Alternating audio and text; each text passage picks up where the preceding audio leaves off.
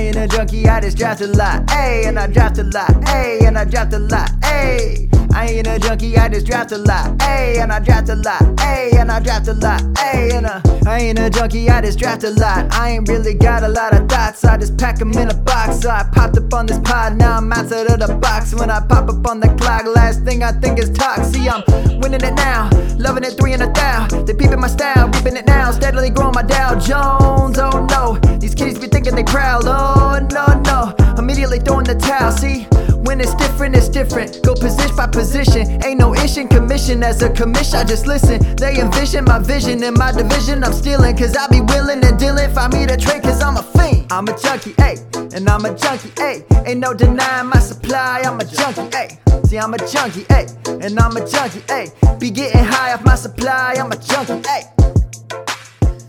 Hello, everybody, and welcome to episode 141 of the Dynasty Junkies podcast, a proud member of the Dynasty Addicts podcast network. I am your host, Rocky Petrella at Dynasty FF Addict. We've got a great show here tonight. If you're if you're watching on YouTube, you can see some of the the awesome faces of the guests we have tonight.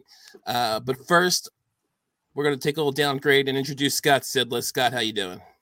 All right. Yeah, we got it. We got to start from the bottom and work our way up. So uh, we are uh, missing Shane from when we did this last year. So I guess I'm at the bottom now. So thanks a lot, Shane.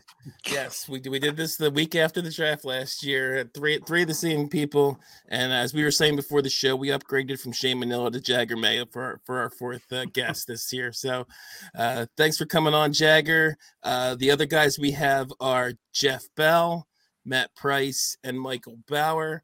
I'll let you guys plug all your stuff at the end of the show. Don't want to do that twice since we got a lot to get to here. But uh, basically, we want to get into the draft and we're going to do a rookie mock draft. The one piece of news that did happen during the draft, I want to mention. Oh, I also wanted to mention we should just take a moment to, to just appreciate that the Eagles did have the best actual NFL draft. Uh, so yeah. we'll just all take a moment and enjoy that. But uh, yeah, every time I, I, look at it, every time I look at it, I'm like, how, what, how?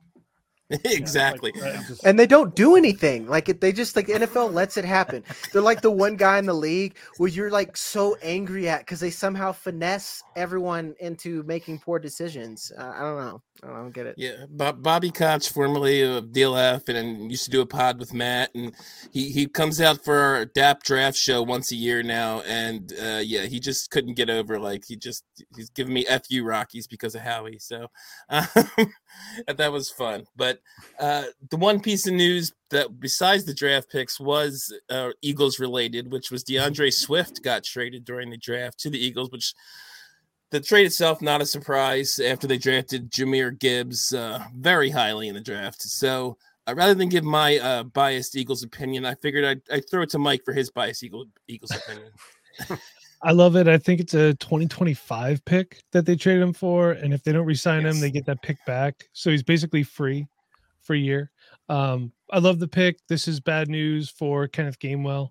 Boston Scott probably won't make the team. Boston Scott is the highest played running back on the Eagles, by the way, uh, making over $2 million a year. I do have one question. Scott, are you doing your show from like a U-Haul storage facility or what do you got going on there? This is this is the bunker. Yeah, man. this is the bunker. Right. Just just curious where you See, I'm happy somebody brought it up.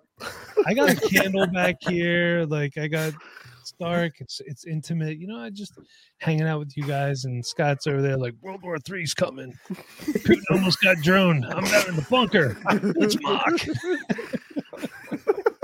he takes his mocks very seriously. He has to get in the bunker and and prepare and. Uh, but what do you? Anybody else? Uh, Matt, what do you think? Is this a lateral move for Swift? Upgrade? Downgrade somehow? I, I think it's an upgrade just because they didn't want to use him in Detroit, right? Like, I mean, they clearly didn't offer what they wanted, whether it was attitude, whether it was injury concerns, whatever it was. They clearly were not using him to the full extent of his abilities. And you know, it's a negatively speaking, I do think it's probably a downgrade from his passing game work, which is obviously his strength. Um, but you know, he's he's got okay size. It's not like he's you know 199 pounds like D'Andre, or excuse me, like uh, Jahmyr Gibbs, right? So it's it's just going to be you know it's just which one of these two backs are going to stay healthy between he and Rashad Penny? Are either of them going to stay healthy? So I mean the way I'm playing this is I kind of want to go grab you said maybe Boston Scott gets cut maybe Kenny Gainwell doesn't get as much work. I kind of want to get these two guys for super cheap and uh you know play the other side of it. And historically these two backs haven't stayed healthy so give me the the cheap guys uh yeah I was just gonna say for when Penny and Swift inevitably get here, I, I, I joked after they made the trade, they just have to coordinate the injuries. Just yeah, Penny's exactly. hurt, Swift stays healthy, and when Swift yep. gets hurt, Penny stays healthy. Um, uh, and, and any other thoughts, Jagger, Jeff? Anything? I am worried about. Wait. Go ahead. I guess man. I should have only thrown it to one of you. yeah, I, I just I can't quit. That's the only thing now. Like I want to get out and and that's me. then like yeah, and and I'm back, baby. That, that's the only thing I got.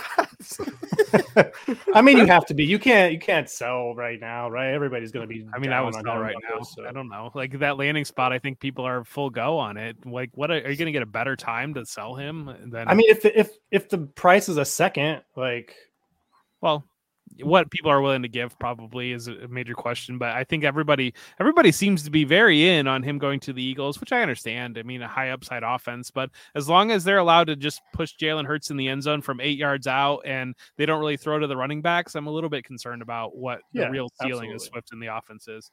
So honestly you... i think sorry to interrupt you rocky i think this kind of signifies a shift in the eagles offensive philosophy. They just signed jalen hurts to a massive contract. This offseason has to be you can't run so much. Use your legs as a threat, but not always as a weapon. You know, kind of as a last resort. You have to throw to your backs more. You know, he had the highest contract in NFL history until Lamar Jackson signed his a couple days later. Got to throw the backs more. You, just have to. You know what I mean? We the last guy got hurt because he played hero ball. Don't need you doing that. Check it down. We have plenty of good pass catching backs here. I, I have had that same thought, and I, I very much hope that for all my Swift shares, because like Jagger said, I've been in for a while and I hadn't sold, and maybe I should be selling now, but I, I, I, I like like Jagger said, I can't quit them. So, uh, but my, I was going to finish up by saying, Jeff, what what would you be like? Are you selling for a 24 first then? Yeah, if I can grab a 24 first, I'm going to do it because um, at this point in the game, you never know where that first is going to end up, and I think that that's a good exit point on him. If if you're willing to move off, you know, if you're a contender right now, I understand holding him, but um, I, it's mm-hmm. one of those that I don't think you're going to get more than a first, and so to grab any first that could end up being, gosh, Caleb Williams lottery ticket, a Marvin Harrison Jr. lottery ticket coming up next year, uh, I want to get in on that. And that made one other question pop into my head actually, which is, and you can answer this too. Maybe we can go around real quick. At what point in this draft would you like? What first would you sell him for? Would you sell him for one twelve? Would you want higher? I'd probably be one oh nine for me because like, uh, uh, uh, I would probably still take Charbonnet and definitely De'Von Achane right now just so I could have that youth and buy back, some years if I'm a contender. But uh, I think Jeff has the reasonable take. Like if you're if you're not contending, one, why do you have running backs like that? I don't know why you'd have them anyway, and you should try to get at least a 24 first. But as we saw with running back depth and the lack of receiving talent, it get it, it's a cliff at, at about 111 for me. So uh, what about we'll go around real quick, Matt? What's the lowest first you'd sell them for? In this year's class? Yes. Um, man, one, one ten, ish, somewhere in there. Yeah, I think me personally, I. But even then, I wouldn't be happy about it. So. Yeah, yeah, I'm, I think I might want 109 or 108, which, but I'm higher on Swift than most too. So, Mike, what do you think? Well, if we look at DLF's trade analyzer tool, that, um, in a super flex league, D'Andre Swift roughly equates to the 111. His value is 200.2, and the 111 is 207.3. So you're looking at a back end of a first round pick, which, to be honest with you, I feel is pretty fair. If it's tight end premium, you could probably still get a good tight end there. Um, I don't have tight end premium clicked and think to do that before I started talking. Um, but yeah, that's pretty fair. I mean, I'm honestly not paying that for him, to be honest with you. Back with injury concerns, going into a committee backfield, I'm just going to use that draft pick somewhere else. I do have the the recent trades pulled up from the trade finder. Finder Brandon you Brandon Aiyuk for Swift is the most recent. There is a 105 nice. for D'Andre Swift that happened. Wow uh, yesterday. Eagles There fan. is Could- actually Could, there's two. could there's potentially two be Gibbs for Swift right there. 105 twice. Yeah, 105 twice for him. Uh, so I mean, I guess you can. I thought I thought for sure you weren't getting a first for him. Uh, I definitely think you were getting 105. I'd be selling Swift for 105 Oh, a second. easily. A hundred percent, For sure. If Is- not just to you buy back years. Is that Uh, super flex or not?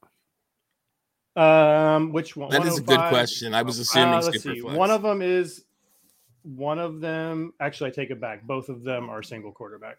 Okay, that's a little. point. That makes a Still- little more sense. still there. Good point. okay. It makes more Yeah. sense. Yeah. Yeah. What about you, Scott? We haven't heard from you on the whole Swift thing. Uh, I guess 109 blind, uh, but maybe 10 or 11, depending on who's, you know, if we're on the clock. Mm. But nine's my pivot point. It has been before the draft, and it, it still is. So I, I'm good with that. I'm kind of with you there, and I'll finish up with Jeff. Uh, You said you said you do it for the 24 first. Would you do any first, or would you go a little higher than 112 to have to sell? I mean, I'm I'm a homer here. I like Dalton Kincaid at 110, so it would be the 111 Oh. probably. He hasn't made Okay. it that far in any of my drafts. That's fair. That's actually an excellent point. And then like I, I don't know, like I normally tell people not to not to draft for need. You know, you draft for value, you trade for need, whatever. But uh, it gets to the point in this draft where everything's kind of clumped together in tiers right now until we get that off-season gossip and BS during training camp. So I feel like once you get to like after the 109 it's okay to officially start drafting for need like if you if you like need dalton kincaid at that point i would especially if you're tight end premium i feel like that that is a good pivot point for me.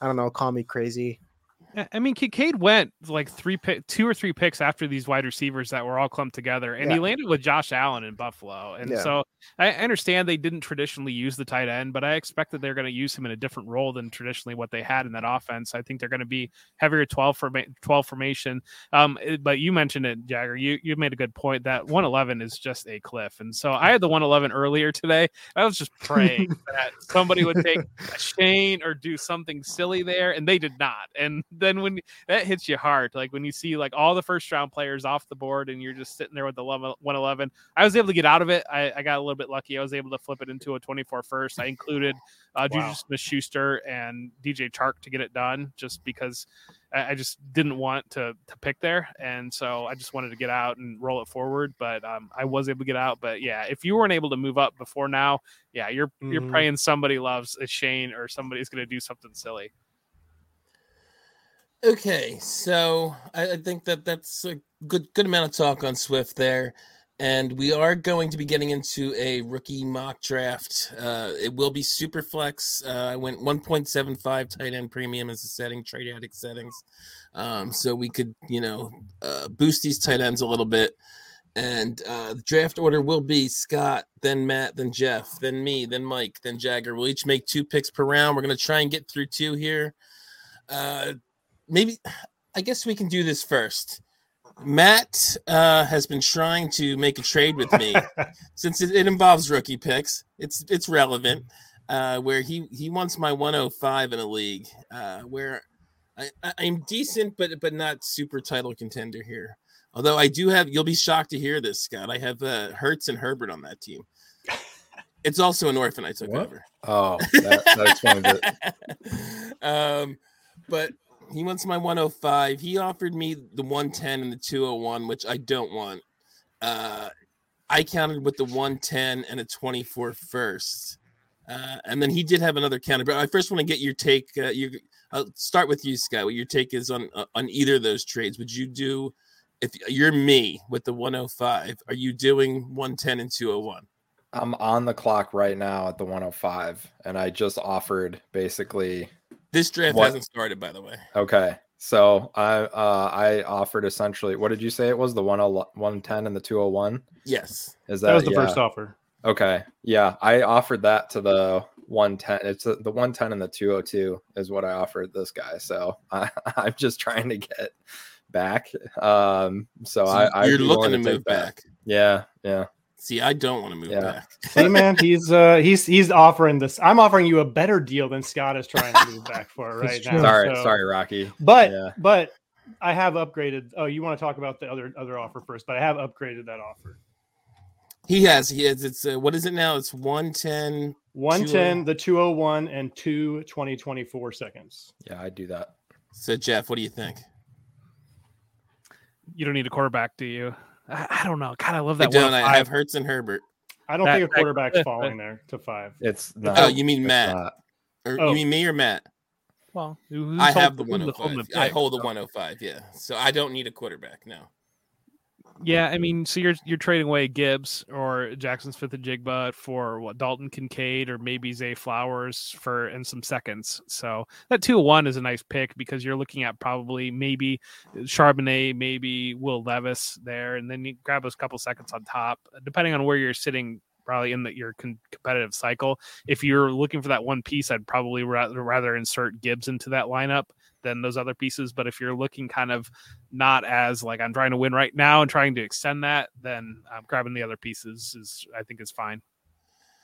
You guys have kind of changed my mind because when I first read this, like I, I was uh I I was I think that Rocky should have just stay put at the 105 because I don't know, like I think these are in my soft leagues, my softball leagues now. I've seen CJ Stroud consistently fall to the 105, but if you guys, I, I it's insane, it's insanity. I don't, I, I don't know, but it's happened consistently now. I'm just saying, but if you know your league and it's not going to be there, then I would definitely make this trade. You know, uh, Yeah, I, I was like, in one. it- I was in a 16 team league the other night, and I had the 106, and Stroud and Gibbs were both available at the 105. The one at the 105 had the guy at the 105 had Hurts, Dak, and another decent quarterback, and I Oh. was just like, he he made me an offer, and I was like, I know you don't want to make this, you don't want to take, you feel like you need to take Stroud here, but you don't want to do it. So I I t- gave him like a late second, and he tossed back a third, and I grabbed, I moved up to five, and I grabbed Stroud in the 16 team, and so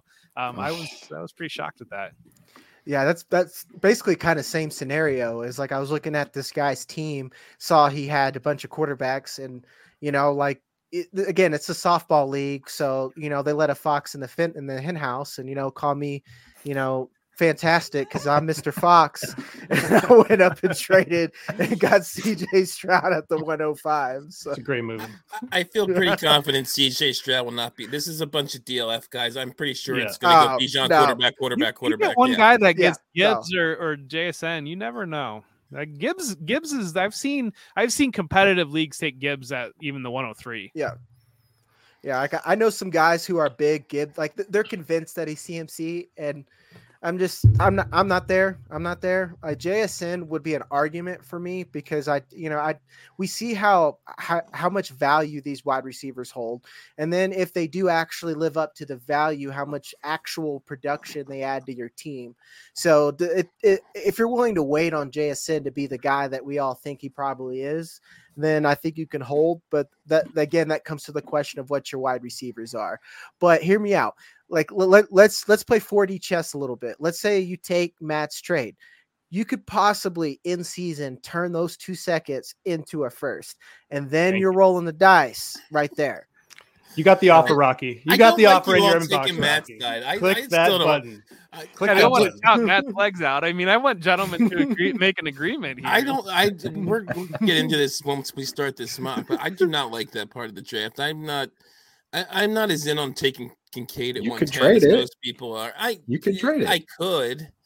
Uh, and, and I, I don't like. Uh, I'm not a big flowers guy. I just don't like that part of the draft. both of those guys, both of those picks, the 110 and the 201, are in a range where what there's five, six, seven, eight guys. I think you could argue all the way down to 204, 205. Mhm. Somebody is going to have a player that they want with those two picks at that Yep. range. I'm just saying Mhm. you can pick, you can make one pick and trade the other one and move one pick for it. I don't know. I think you got a lot of options. That's four picks to work with. So if you're willing to like, you know, keep keep keep cascading trading trade on down the the road, I think you could make something happen. Mike, you with these guys? You, you killing me here too and making me trade this 105 to Matt? Yeah, I mean, I use DLF a lot to prep for my podcast, so I'm definitely on Matt's side. Um, the way I see it is this: assuming that if Matt has the 110, you're probably a competitive team, right? Pushing for the championship here. You, No, you have no, no, you're not. no. I earned yeah. the He I earned multiple I earned yeah. I earned the 101 last year and I traded it for to Russ for Chris Olave, 24 second, 25 first. Okay, so you just want to come back up here. So I want to come back up and grab uh, And get the you better know, at player least that- w- I want to instead of me grab one one blue. ch- All right, you, then- I am not going to be competing with you this year. My quarterback backs are Trey Lance uh, and Justin Fields. That's it. Oh, I Baker know that Mayfield. If you're I'm scared of be. that, compete- so. I have the quarterbacks there. So I'm missing some other pieces though. I but- do agree with Matt though that this is a good trade for Rocky to make. If you move back, you're just going to basically diversify your draft picks here. Yep. There's going to be really good value at the front end of the second round this year.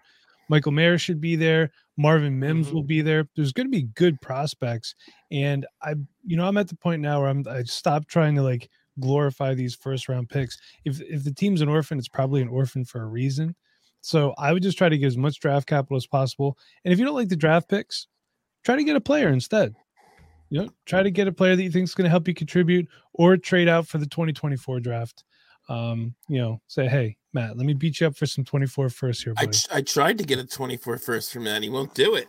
I countered with three seconds instead, three seconds, including the 201 Yeah. Instead of the single first next year. God, I wish that would happen right now. I'm going nuts on the clock at 105. I here. can't don't even wanna get pick. Juju Smith Schuster for the 208 in the league right now. And Rocky's complaining about getting three second round picks thrown at him. Make Yeah. the trade, Rocky. Come on, man. Click the button. It's in your inbox Yeah. right now, live on the air. Seriously. Do it. You know what? Do it for the people. You're on a Do it. podcast called Do Trade it. Addicts, and you're not pulling the trigger on a trade. Do it for the people, Rocky. Somebody, We're actually somebody put it in one of the trade Right. analyzers so we can Well, he's add the some other more one. Data does, to this. Jeff. Oh, look, you want me to pop it into KT, uh, KTC because it's Let's see. I'm, what, I'm, yeah. if I if I put it in KTC, you know it's gonna it's gonna Ah. say that it's you should take the trade. I I know it right now. It because I, it I don't even value. use KTC, so I I- have no I have idea. But Yeah. Anyway, but fine, Matt. You had four other smart people tell me this. I'm still not sure I like it. I'm gonna tell you right now, Rocky. The only reason why I'm even I am offering this is because I have six seconds next year. Otherwise, I you also not. have- I- I Get another like second. Rocky. He's, wa- he's splashing the pot with seconds. Go Uh, grab well, another uh, one. well, now a smart guy's telling me to get another second, Matt. I got. I, I would not make. I would not make this deal if I didn't have a lot of seconds next year. If Russell it was also- my only two seconds, I wouldn't do it. You also have three first next year, man. You could give me one of those. Yeah, and my team is garbage, Rocky. Absolute garbage. So anyway, Okay, I'm th- doing it for for the for the content for the pod. right. I'm accepting That's the right. trade. No. It is accepted. thank you guys. I appreciate the the assistance, the, the brokerage. Thank you guys. Uh, Thank you I'll have my people trade away send the JSN. finder's feed over to you. Let's all around. Let's go. okay, but we're uh, we're 20 minutes in now, so let's finally get into the, to this mock here. Uh, so like I said, Scott is on the board at 101, and according to the show sheet, he's apparently taking Dalton Kincaid. No, let's just uh, keep the boring pick here. With was gonna say, is that uh, really happening, or was Scott just messing with us? I just wanted to. Nah, I wasn't messing. sure. I'm just messing. Um, yeah, I mean, I don't know. Everybody seems kind of excited about the landing spot with Atlanta. I mean, I'm just more excited about the draft capital itself. Um, I don't. I mean, Atlanta's line's pretty good actually. So uh, I don't know. That's fine. It's good. It's like, I guess it's just the easy, straightforward. Like here it is. Uh, I don't have a ton of 101s this year. I have a lot of 102s. So I actually traded with Russ to go up and get a 101 uh, in Trade Addicts 5 um, just to get a, another second share of Bijan. But otherwise, if I had a lot of 101s, I'd probably be trading back and try to get these quarterbacks personally. But that's just more my philosophy. Uh, but if we're just here and we're just in one draft, uh, I'm just going to take the best player and move along. Okay, real. And I don't think there's that much to talk about with Bijan, except I did have one question, which is: Is anybody, you know, given its super flex, is any of you for not taking Bijan at 101? I might take him. I might. I might not take Bijan at 101 and trade Addicts eight.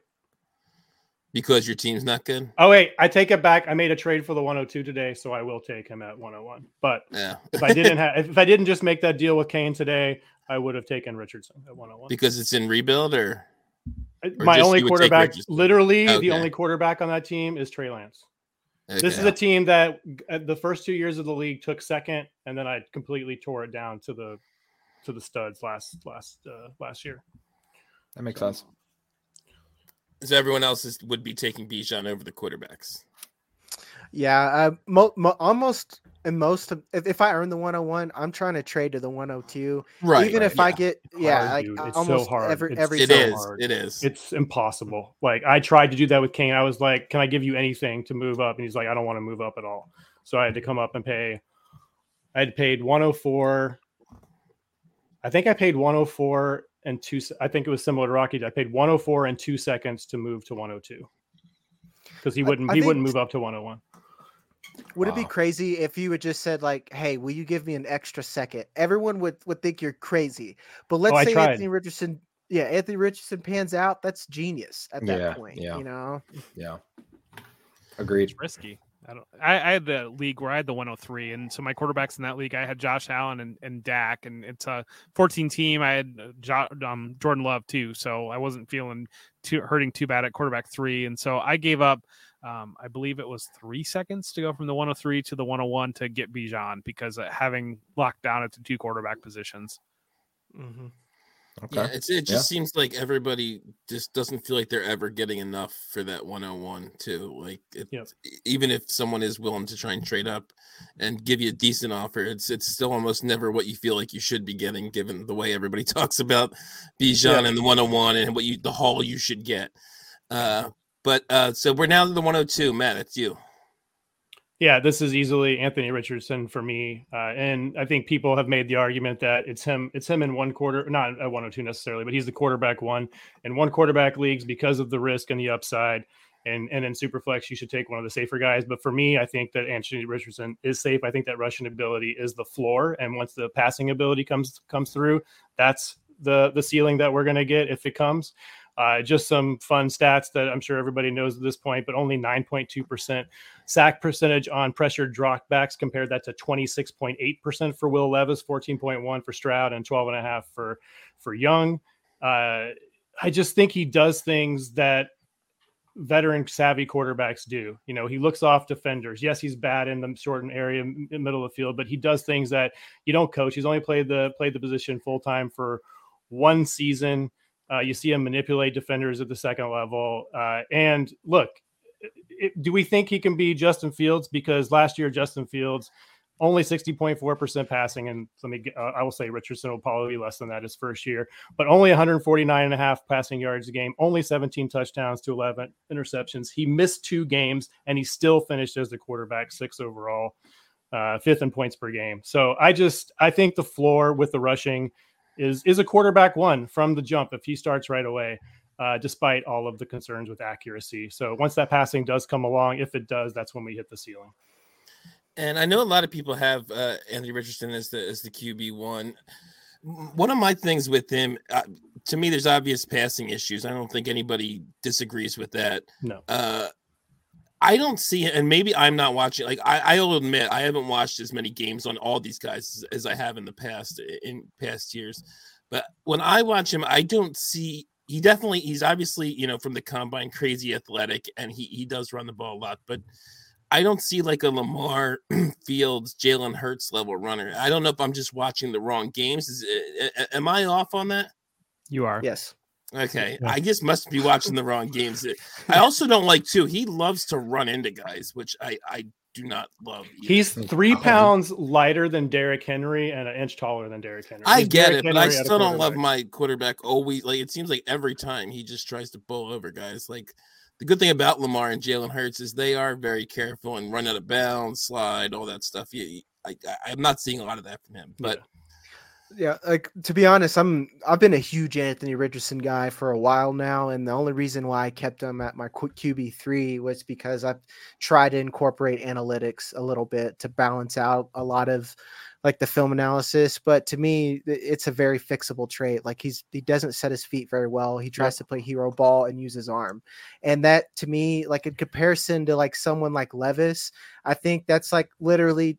I think Matt nailed it. Like he just needs reps and and decent coaching and some talent around him and i think the kid is going to be amazing so And he had awful wide receivers at Florida. I mean, so many drops. If you watch, you know, three, four, five games from last season, you will see multiple drops per game. So yes, the yes the accuracy is not great in the short and intermediate areas of the field, but his wide receivers did not help him out. His percentage would look a lot better if uh, they caught the ball. He new coach too, in his first year starting, and Yep. you know Mhm. before they had terrible coaching. Dan Mullen was a terrible coach, so um, yeah, it just a, a really difficult environment for him to really succeed in Florida. So, um, and I moved him up to my quarterback one once I felt comfortable that we weren't going to be the rug pulled out from underneath us on um, the. I feel like you can't mention Malik- Malik Willis's name without you know like They're yeah, so that different. idea of like they're so Yeah. different exactly but you know it was always in your mind of like the rug was pulled out so hard last year and, and once i got the last couple of weeks where it was like clear where this isn't happening um, that's when i moved him up to number one And he landed in the perfect spot. Like you can't you Yep. can't ask for a That's better was spot. gonna- yeah, and Yep. yeah, Steichen has worked worked with Jalen Hurts. He also was uh, there for I believe Justin Herbert's rookie Herbert, year. yep. When yeah, so he, he he's got the best uh, scenario coaching wise. I will admit that as well. So, uh, but Jeff, which quarter? I assume quarterback are you taking at the 103? so the way i'm playing this this year is if i i'm have a handful of picks in this area i'm just really trying to diversify to make sure i walk out with as equal shares as possible between bryce young and cj stroud um, and i took bryce young earlier today in a draft at the 103 so i'm going to take CJ, stroud because i'm trying to do one in one out and and just uh either way i think that they both I have questions about what their ultimate ceiling are. Uh, I, in a vacuum, I probably move Stroud above Young just because I have enough durability concerns on Bryce Young. We saw some of those issues pop up in college. I do, do think that there's some underlying athleticism on CJ Stroud that wasn't displayed. I think that part of Ohio, Ohio State's offense held him out of that. I think there was certainly elements he mentioned that you know he wanted to get the ball to his teammates, and I think that that was part of it. They gave him the ability to hold on to the ball when you're playing against Northwestern, Iowa, whoever it might be. You, you can do that and allow a little bit more creativity downfield and take those chunk yardage versus taking off and run. And I do think that that athleticism is there. We've seen it in the past. He had a 65 yard touchdown run against Michigan State where he outran everybody. And even the Georgia game, we saw some of that athleticism- athleticism as well. And so I think that can develop there. But ultimately, it's just the, the way that I'm playing the game this year between him and Bryce Young and just trying to make sure I'm diversified one way or the other. I was pretty disappointed that they traded next year's first because um, y- knowing that Carolina didn't have next year's first, that was kind of a tiebreaker in my mind where they could have ended up with Marvin Harrison Jr. and you give Stroud the CJ the quarterback one, the wide receiver one for him. Whereas I knew Bryce wouldn't be getting that piece, but um, now that they're both kind of in similar grounds there where they're not exactly getting that piece unless Tank Dell and, Mark, and Jonathan Mingo are those guys, but. Yeah, and I, I'm at the 104, and I actually kind of love this spot because I I do have Richardson at three for me. I think I I get that he has the highest ceiling. I also think he has the lowest for the three, and, and with this pick, I, I I really like both Stroud and Young. I have Stroud slightly ahead, but I'm fine to take whichever of the three quarterbacks is left, which is basically the scenario you're getting at 104. And so I'm taking Bryce Young. Uh, like him a lot. The basically the only concern there is the size. I think for me, I mean, he's got everything else. He's an accurate passer. He's got a good deep ball. He's uh, uh, obviously mobile. So uh, it's just you know, is the size going to matter uh, in the NFL? And uh, we've seen plenty of small quarterbacks do well. So uh, I'll take. I- I'm fine with Bryce Young. It's the only reason that like Stroud and Young are super close for me. It's the, the size is basically why I, I put CJ Stroud slightly ahead. Um, but I'm happy to get whichever quarterback falls if I'm at the 104. I think it's the the perfect spot. So I'm taking Bryce Young here. Uh, any any comments by anybody on Bryce Young before we move on? That's great value. Um, it's excellent value. Can I help you? Um, speaking of great value, someone did mention in the chat earlier in another league I'm in. I guess they must be in that league too. Uh, I did get I got Young at the 106, and I was jumping for joy. Wow. Uh, yeah, uh, yeah, it was really That's fit. his best of his poker face right now. He's yeah,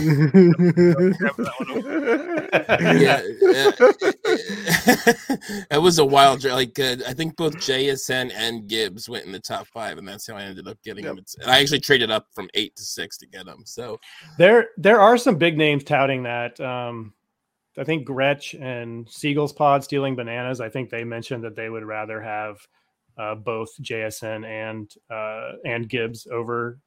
I think I can't remember if it was any of the quarterbacks, but at least some of the quarterbacks. Mhm. So I, I mean, I think that that line of thought is out there for sure. Yeah, Thank and I I feel like to that I push back on that. Join any startup right now, and don't and yeah. if you don't grab two of the elite quarterbacks, like you're gonna you're looking at Daniel Jones in round four, and you're wondering like, is this a decision that I'm ready to make? And, and that's my pushback on that. I understand in a vacuum if you're like looking at the class, uh, just stacking it up and and kind of betting on these quarterbacks not being high upside guys, but I think the dynasty quarterback landscape is such that to grab the, those young quarterbacks uh, it's just it's an impossible decision for me to take a, a running back or a wide receiver that went 20th in the draft over one of these young quarterbacks that could be first round dynasty picks next year and every- every startup. Hundred percent. Agreed. So, Mike, that brings us to you at the 105. Yeah, so I'll go. Uh, I'll stay chalk here. I'm going to go Jahmyr Gibbs from the Detroit Lions. Sorry, I love the landing spot. It gets us D'Andre Swift, and I think it's a good spot for him too. I saw a report today that they're going to use him in the slot more than they did uh, at Alabama, which fantastic. You know, um, I love it. He's a great receiving back, and I think getting him in space is a smart thing. I love what the Detroit Lions are doing overall, building the roster. Um, I'm not a, a Lions fan, but I kind of cheer for them a little bit because they've been down for so long that it's nice to see them be successful. I do think they actually have a chance to win uh, the NFC North next year because you know Kirk Cousins might have to play a meaningful game on prime time, and we all know what happens when he does that, right? But who cares about that? Kirk Cousins gets his fantasy points. I think Jahmyr Gibbs is going to be a locked-in guy. If I have him anywhere, I'm starting him week one. I'm just going to roll him out there. I'm going to see what happens. I also think David Montgomery is going to be really good in that offense too. A little bit of thunder and lightning there, kind of like what they did what they're still doing in New Orleans with the running backs. So Jahmyr Gibbs for me at the 105. Sign me up. And that brings us to 106. I did want to ask, uh, is uh, uh, every? I guess I'll, I'll throw this out to everyone real quick. Uh, I'll start with Jeff. Uh, JSN or or Gibbs, if you're at five, you know, in that five six area, which one do you want more? I've been steadfast that I had JSN above Gibbs, but the draft pushed me over the edge um, because you you got a running back that's going 12th in the draft, whereas you saw Jackson Smith-Njigba drop into 20, landing in a landing spot that long term I think that's fine. Assuming they can, assuming Geno Smith is either the either the quarterback or they solve quarterback, but uh, you know, for the majority of his career, he's going to be one A, one B with uh, DK Metcalf, which works great for Tyler Lockett, and so they, they funnel enough targets there, but uh, just Gibbs landing that 12th pick, and I think an offense that really wants to show off how smart they are and taking him. I, I think that a little bit safer play there. I think versus uh, Jackson Smith-Njigba concerns on his ability to win outside, concerns on Seattle not traditionally featuring three wide receivers, and and so those types of things. I think swayed Gibbs uh, above in my mind. Are you there too, Matt, or would you rather have the wide receiver? I yeah, I, I think I would flip a coin to be honest with you. If I had one, if I had the 105 in this, I guess I do have the 105 now. Um, I, I'll I'll probably take JSN because of the the state of my team. Um, but I mean, it, it's tough to argue with with with 12th overall capital for a running back.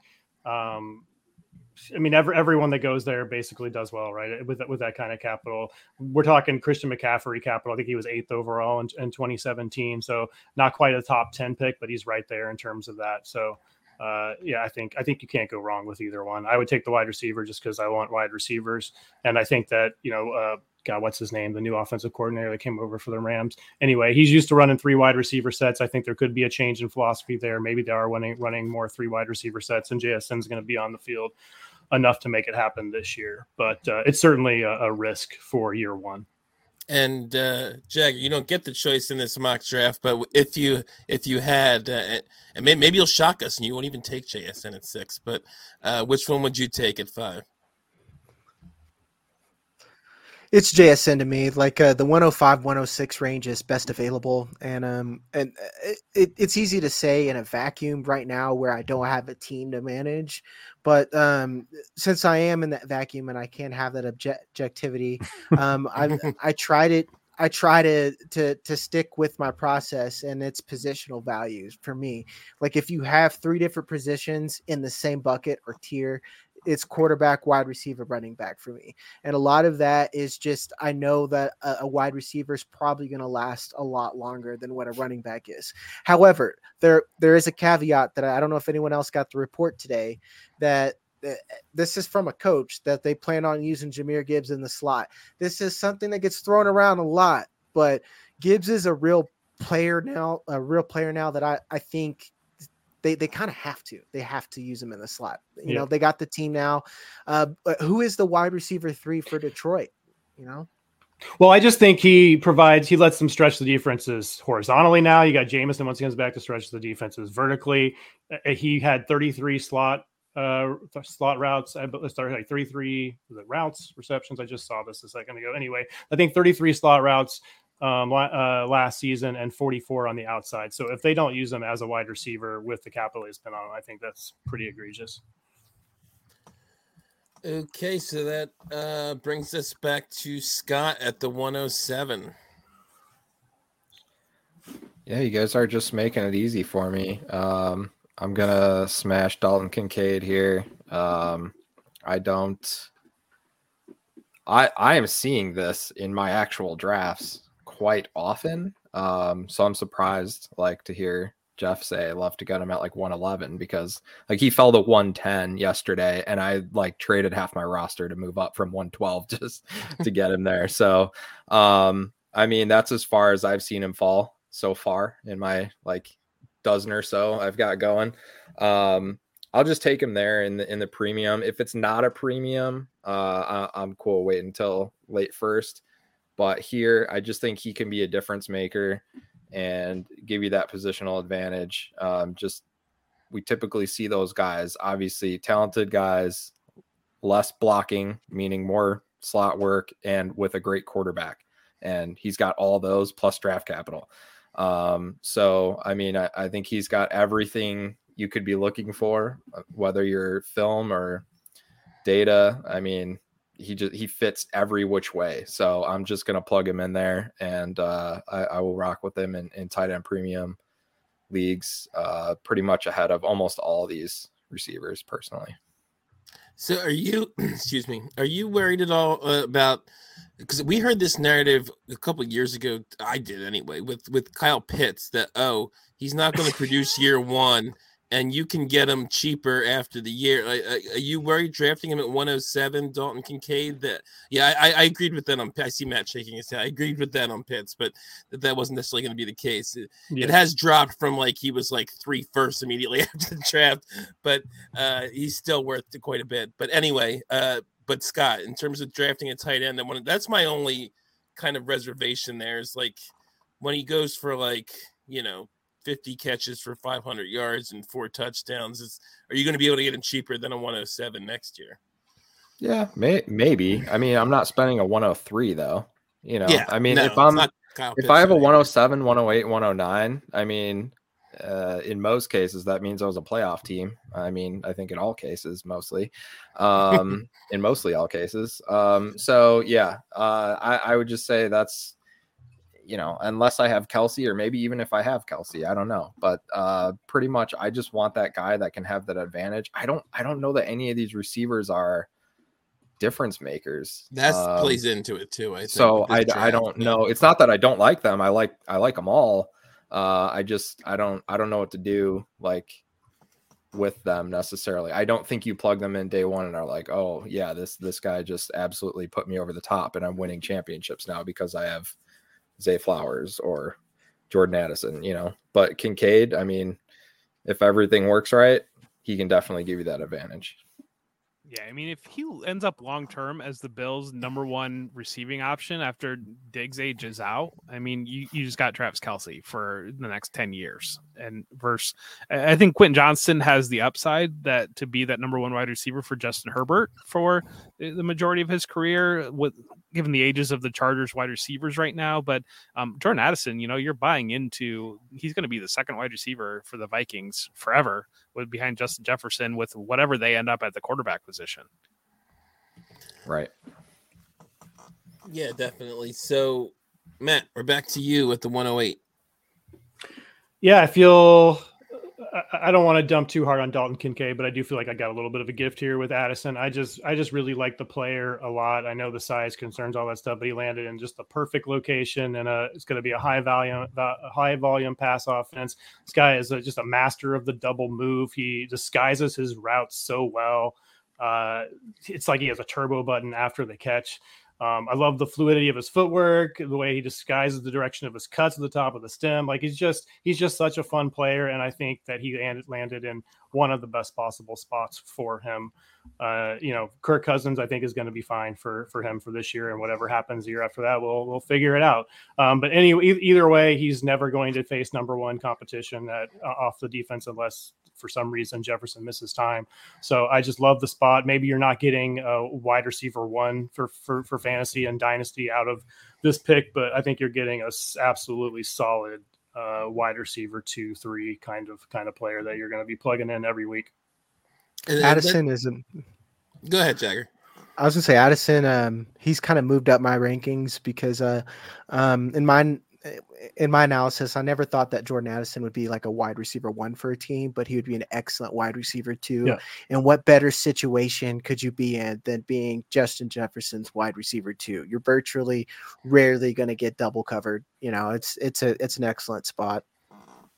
Yeah, I was just gonna say, like when I was uh, looking at Addison pre-draft, I I never necessarily thought he was going to be a fantasy wide receiver one. So I kind of agree. Like I think most people think that he landed in a very nice spot, and I he's not ever going to be their wide receiver one. I think it's unlikely he's a fantasy wide receiver one, but I think being across from Justin Jefferson can kind of make him that, like Matt was saying, that solid wide receiver too.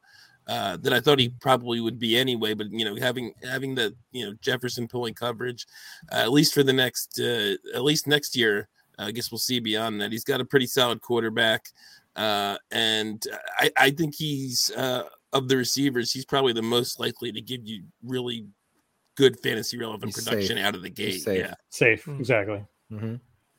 Uh, so Jeff, we're back to you at the 109. Uh, for me, this is pretty easily Quentin Johnston. I've got Johnston above Addison in my ranks. Uh, jo- Addison went or Johnston went above Addison in the actual NFL draft, and I think you look at the landing spot. He's going to be put to taken a school with uh, being Keenan Allen and Mike Williams in the same room there, I think are going to really help him out. And really, you you look two years down the line, he could be the Chargers' easy number one target for Justin Herbert. With really, what's the landscape around him going to look like? And, and, so, so that I think that just the bet on the upside that's there. I, I know there's some concerns on his polish. He's he's still pretty new to being wide receiver, so he wasn't one of these guys that's played the position since they're seven years old type thing, where um, he, kind of developing in that role. And I think a lot of a lot of the analysis around him, I think, kind of pigeonholed him in one direction because of his body type. That he's not really that type of player. He's really explosive and creative after the catch, and you know he's got the ability and the physicality to win downfield, and he can do those things. And I know that his contested catch numbers were not fantastic, but he also had uh, Max Duggan throwing him the ball in contested catch situations versus Caleb Williams for Jordan Addison. So, I mean, you're talking night and day differences there, but I do think that the upside is there in that scheme, and the attachment to Justin Herbert is enough to put him above Addison in my mind. Yeah, I I'm with you there. I wish you hadn't picked him because I'm up next at 110, and this is why I did not want hard. the 110, Matt. Uh, because uh, for me, this is where things fall off. Uh, uh, and I do like Quentin. I think I, um, I think I maybe with you, Jeff, that I, I think both of us may like Quentin Johnston more than than a little higher than consensus here. I, I definitely love the ceiling there. I know some stuff has been made about his drops and things like that, but uh, that can be cleaned up. So uh, I definitely think there's high potential there, and there's eh, there's not really another receive. Uh, you know, there's a lot of uh, receivers we're probably going to be drafting uh, during the rest of this draft. But uh, to me, after those three, it kind of and I like I said, I'm not a Zay Flowers guy, so the, it kind of falls off. Even though he's a first round guy, and he would be my next receiver for the draft capital if nothing else. I I don't want to pick him here. so I wanted, I was hoping you wouldn't take Quentin Johnston for some reason, but I was pretty sure you would. Uh, so this again, Matt gave me this damn pick that I. do you want me to make the pick for you, Rocky? Can I just trade this for a bet? Can I do that? Uh, Well, but I think this illustrates a good point that if you're in a league that's not super plugged in and you maybe you draft next week, maybe you're playing in a safe leagues and you draft next week and you're sitting at the 110, 111, eh, do what you can to move up to the 109 or 108 and walk out happy of your draft. Yes. Great point. Matt, Matt was smart. I took seconds. Anyway, um uh I to me it's uh it's between the the two running backs. I don't I don't I don't want to draft uh, any of the tight ends this high. I know some people in this but he may be the 111 uh it would take Levis here maybe. I just I don't like taking players I believe are going to be bad. So I am not going I'm not going to take him simply because he's a quarterback. So it comes down to the two running backs, and this is probably not the ideal pick, but I'm I'm just going to go with the talent, even though I absolutely despise the situation, uh, and take Zach Charbonnet. Uh, Hmm. Hmm. it's, I, I I liked him so much uh, pre-draft. yeah, Heartbreaking. uh, he was easily my RB three, and he was he, he was fairly close with Gibbs for me. Uh, he sorry, Matt, what were you gonna say? Oh no, I was just gonna stay. I was gonna give a little pause, some positives for Charbonnet, but I didn't didn't mean to cut you off. Uh, no, yeah, and so uh, yeah, I mean it's fine. You can go ahead. I just uh, the, the, I'm just going to mention you know the whole Seattle Ken Walker thing obviously is a killer uh, for his potential, um, but I'm just praying that in some way it works out, and uh, I I'm I'm going to buy into the talent. I I don't like to go. Even though this situation does not look very good with a young, another young running back that was just drafted last year, I don't like to to to weigh situation too too much. Um, but I I admit this is not an ideal situation for for running back, but he did get the capital and he has the talent, so I, I'm going to take him. I, I think it. I mean, it's obviously scary, right? It's a it's a bad situation at the surface level and on paper and all that. But I mean, maybe I think there's a chance that maybe they don't like the boom bust nature of of of uh, Kenneth Walker's runs. You know, um, I'm gonna I'm gonna butcher the stat because I can't remember. I'm doing off top of my head, but he was one of the worst in the league in terms of runs that went for two yards or fewer. Uh, so you know he's going to have those 60 70 yard runs sure for the for the touchdowns those are very exciting but on a on a per touch basis he's not a very efficient back and charbonnet is that kind of grinder that seattle style that that pete carroll style and he's versatile and catch the ball out of the backfield. So i don't think he's dead. I think the the ceiling is certainly limited as long as walker is there and healthy and all that but walker had injury concerns of his own last year right? So uh, I think there's lots of scenarios where we could have several games this season where where Charbonnet outproduces uh, Kenneth Walker. So it's scary for the long term, scary for the short term, but I don't think he's completely dead. And, and that's been part of my thinking with it as well. I mean, they they had Walker and they still use similar Yeah. capital on another back. That that that must mean something. You know what I'm saying? So, uh, I mean, we're just taking it as a given because you know Kenneth Walker was like the RB four in Dynasty or whatever he was. That he's just going to be the lead back no matter what. And Charbonnet is basically some people are acting like he's basically a backup. And I even I don't think it's out of the question he could get more carries than Walker. I think it hurts more. I think it hurts Walker more than it does Charbonnet, to be honest with you. Yeah, and and the good point there is that like I think we're not we're not really counting how much better a receiver Charbonnet is. So when you think about fantasy upside and what gives us actual points, I would rather have Charbonnet over um over Kenneth Walker. I just think he's a better talent. He's a he's a much smoother runner. Um he's an adequate enough pass blocker and, and like Matt said, he's a he's a grinder and and, and like and uh, him in the passing game is, is what we need to chase. So I, I like this pick here. I'm a little upset, and I'm and I, I thought he would fall to me right here. So now at least I got one more pick to to gather my my crap together and figure it out. So go you. As Jagger said, he does have one more pick because Mike is now up at the 111. So if I was actually on the clock with this pick, I'd probably look to trade this pick for a player in the NFL getting me points right now. Um, being that it's tight end premium, I might look to lo- move this and another piece for like Pat Freiermuth or maybe Greg Dulcich, something like that. But that's not what we're going to do. So it is a 1.75 tight end premium. I'm actually going to take Michael Mayer here. Um, and just to touch on the Zach Charbonnet situation, I tell people all the time on my show the NFL doesn't really care about your fantasy team. They're drafting to make their team better, and you have to adjust. So everybody was upset when Charbonnet went to the Seahawks. And I'm like, the NFL does this to us every year. You have to adjust. You have to. But if you look at our lab's depth chart, because I don't think uh, official NFL depth charts come out to like August, he has to get past Austin Hooper, He's uh, Michael Mayer is currently the second tight end, and his competition behind him is OJ Howard, Jesper Horsted, Cole Fotheringham, and John Samuel Shenker. So I have a really good inkling. John Jacob Mayer, Jingleheimer Schmidt. I think Michael Mayer can definitely get past these guys in that offense with Jimmy Garoppolo. And if you look at their wide receiver room, it's not anything great. Jakobi Meyers, Hunter Renfrow, we like those guys. And of course, Davante Adams. But other than that, there's really not a lot there. He could be a very productive player from day one.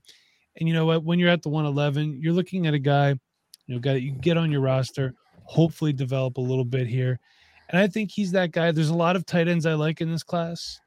Admittedly, on my show, I talk about tight ends too much, but guess what? The NFL proved me right again. They matter because I think more tight ends were drafted this year than running backs. I think it was 16 to 14. 18 running backs. Was it 18? Well, then whoever told me that was wrong. Sorry, I lied to you on Dynasty Junkies, but I'm going Michael Mayer from Las Vegas. Okay, so Jagger, have you collected yourself here? You, you you know who you're picking? Yeah, man, you guys made it super easy. It's Zay Flowers for me, and I'm excited. I'm I'm I'm been a huge Zay Flowers truth there. Really excited to get the for him to get the the draft capital to validate the um the hype that I've been giving him. I think he's a all around wide receiver. He can play inside or outside. Um, his best ability is uh, after the catch, and he provides something different that um, Baltimore hasn't had. And I'm not super worried about the wide receiver room. We don't know if Odell Beckham Jr. is even going to play a full season, let alone play to the level that we know that that he can be. And then Rashod Bateman is is, is to me the odd man out on here because uh, he's the only one who can't really play in the slot, you know. And Zay Flowers is someone who can be on the field at all times because of that alone. I think you know, and and I think Mark Andrews is gonna. I don't think he's gonna be the the tight end that we all thought he was going forward because I know everyone's freaking out, but Todd Monken is now the offensive coordinator. I think we got to move past the fear of Greg Roman. And then like we kind of hit on this earlier in the show, once you pay a quarterback, you kind of don't want them to get hit anymore. And all these offseason moves kind of validate that for me. So I think the volume's there. Um, I heard someone say in a podcast that you, you know now the, that the wide receiver room's a little bit more crowded and there there might be a smaller piece of the pie, but overall I think we should project a bigger pie. So I love the pick. I like the upside. He he might be best in best ball right now, but definitely in the future I think he's a guy that can project as a wide receiver one. I think Rashod Bateman can be out of there a lot sooner than people realize. And yeah. I think yeah. that people are thinking he, he's young, he's going to be there forever, but he's coming up on, and you know, he's got after this year is be his contract year, and I know that he was kind of making some waves about being unhappy even before this year. Mm-hmm. Okay, so so that finishes up our first round. I'll just uh, recap real quick, um, and then we'll move on to the second. I want to also say, way to go, guys, on not drafting Will Levis in the first round, though I'm pretty sure he's coming up soon here. Um, but at 101, Scott took Bijan, 102, Anthony Richardson, uh, 103, CJ Stroud. I took Young at Bryce Young at four. Um, Mike took Jahmyr Gibbs at five. At six, Jagger went JSN. Uh, 107, Dalton Kincaid. 108, Jordan Addison. 109, Quentin Johnston. 110, Zach Charbonnet. 111, Michael Mayer. And 112, wide receiver Zay Flowers, which brings us back to Scott at 201. It is time to stay on brand. And last year at this time, I took Kenny Pickett, even though I don't like him, but that's the process. You guys made fun of me. I still did it. Here we are, and I'm going to do it again. Will Levis, 201. That's just my process. I'm taking quarterbacks. So uh, the guy's going to play. Tannehill, yeah, he's he's toast, man. He's uh he's either going to be hurt or just moving on because they don't want to win game. I don't know. I they're very confusing right now. They're like trying to retool, but they're not. So whatever. Levis is going to play this year, and you know we'll see. Maybe I can flip him for a 24 first, or even a 25 first, or maybe even a 26 first. But I'll turn that second into a first, and and I'll call it a win.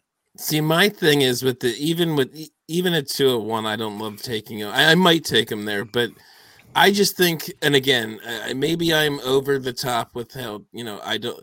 It's it's all it's getting close to how I was with Zach Wilson, but I did turn out to be correct there.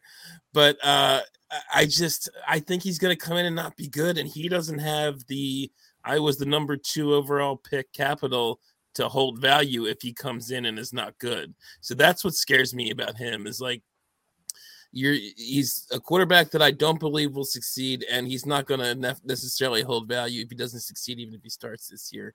But I, I definitely would like to get some other people's thoughts on Levis because I'm very kind of over the top against Levis.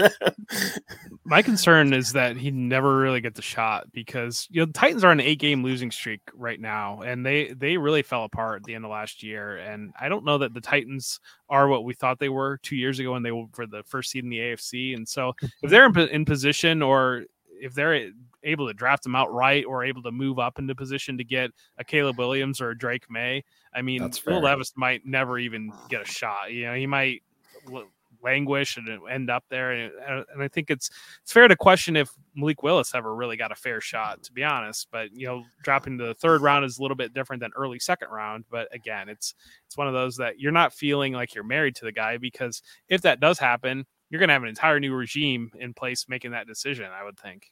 And if that, I think that I was just gonna say if that pans out, it would be kind of hilarious that they took in the last two years two quarterbacks that we thought were gonna go in the first round and were gonna be extremely fantasy relevant, and then neither of them really got a shot, and they take a third one. but anyway, Matt, what were you gonna say? Oh no, I was just going to make a dumb joke that I forgot already. So, oh no, I know um, what it um, was. I think he just called uh, Will Levis a less smarter, less smart uh, Josh Rosen is what I think that Jeff. Uh, yeah, basically. Yep. Yep. I mean, uh, honestly, for me, uh, I, have been pretty low on on Levis, but to be to add a little bit positivity on it, I think he was drafted to the ideal spot because uh, Tennessee doesn't particularly ask their quarterbacks to do a whole lot, and that's why someone like Tannehill has thrived there, or or thrived, whatever you want to. You know, he had a couple of good seasons there so long, and I know that Arthur Smith was a big part of that success. But they essentially hired the tight ends coach that uses one of like essentially the same system that Arthur Smith uses. So uh, that is one caveat that I'll add, and I and I I will take Levis if I'm QB needy and desperate in like a super flex league because you have to sometimes. But Jeff uh, makes an excellent point that the Titans are just ungood and he might not get a he might not get a chance. So like, it, it, it's a risk because um, he doesn't see the field well. Um, he has some mechanical issues, specifically throwing to his left. He throws against his body, which uh, on your blind side, right there, that's a that it, that's interception city right there. And I don't know, that's just my analysis on it. He takes a sack on one every four pressure drop racks, 26.8% yeah. of the time. That's going to kill NFL offenses. Uh, there's a, I forget again, I'm pulling out these stats that I cannot remember the exact stats, so it's probably not helpful. But uh, there's some stat out there that it's like, I think it's like 40% or 60%. Don't quote me on it. Some significant number that if you take a sack on a drive, uh, you're probably not going to score, basically. And he takes a lot of sacks and he's inaccurate. Mm. So mm. I just think both of those things are going to kill him.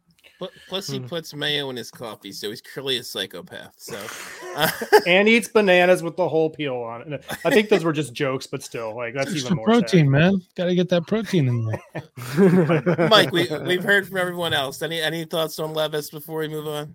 Yeah, I don't hate Will Levis as much as everyone else. He's got a big arm. He's got a quick release. Uh, I know people were knocking him because he couldn't beat out Sean Clifford that wasn't Oof. Will Levis's fault. That was James Franklin's fault. James Franklin, to a fault, is way too loyal to his upperclassmen. Although I do think that's starting to change.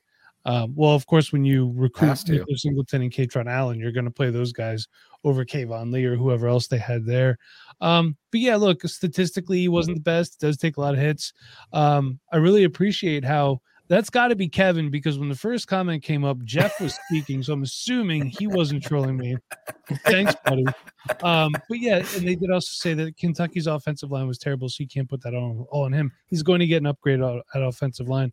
My concern for Will Levis: what weapons does he really have? He has Derrick Henry, he has Treylon Burks, who wasn't what we thought he would be last year. He had some injuries as well, and then you got what aside from that, Chig Okonkwo, who we kind of like but what's he going to be? So, you know, like like Jeff was saying, there could be a possibility here that if they're not good, they just move on. And I hate seeing guys like Malik Willis, even Matt Corral, never even really get a chance to do anything. Will Levis could be that next guy, but this is the point of the draft that you're at in the super flex league.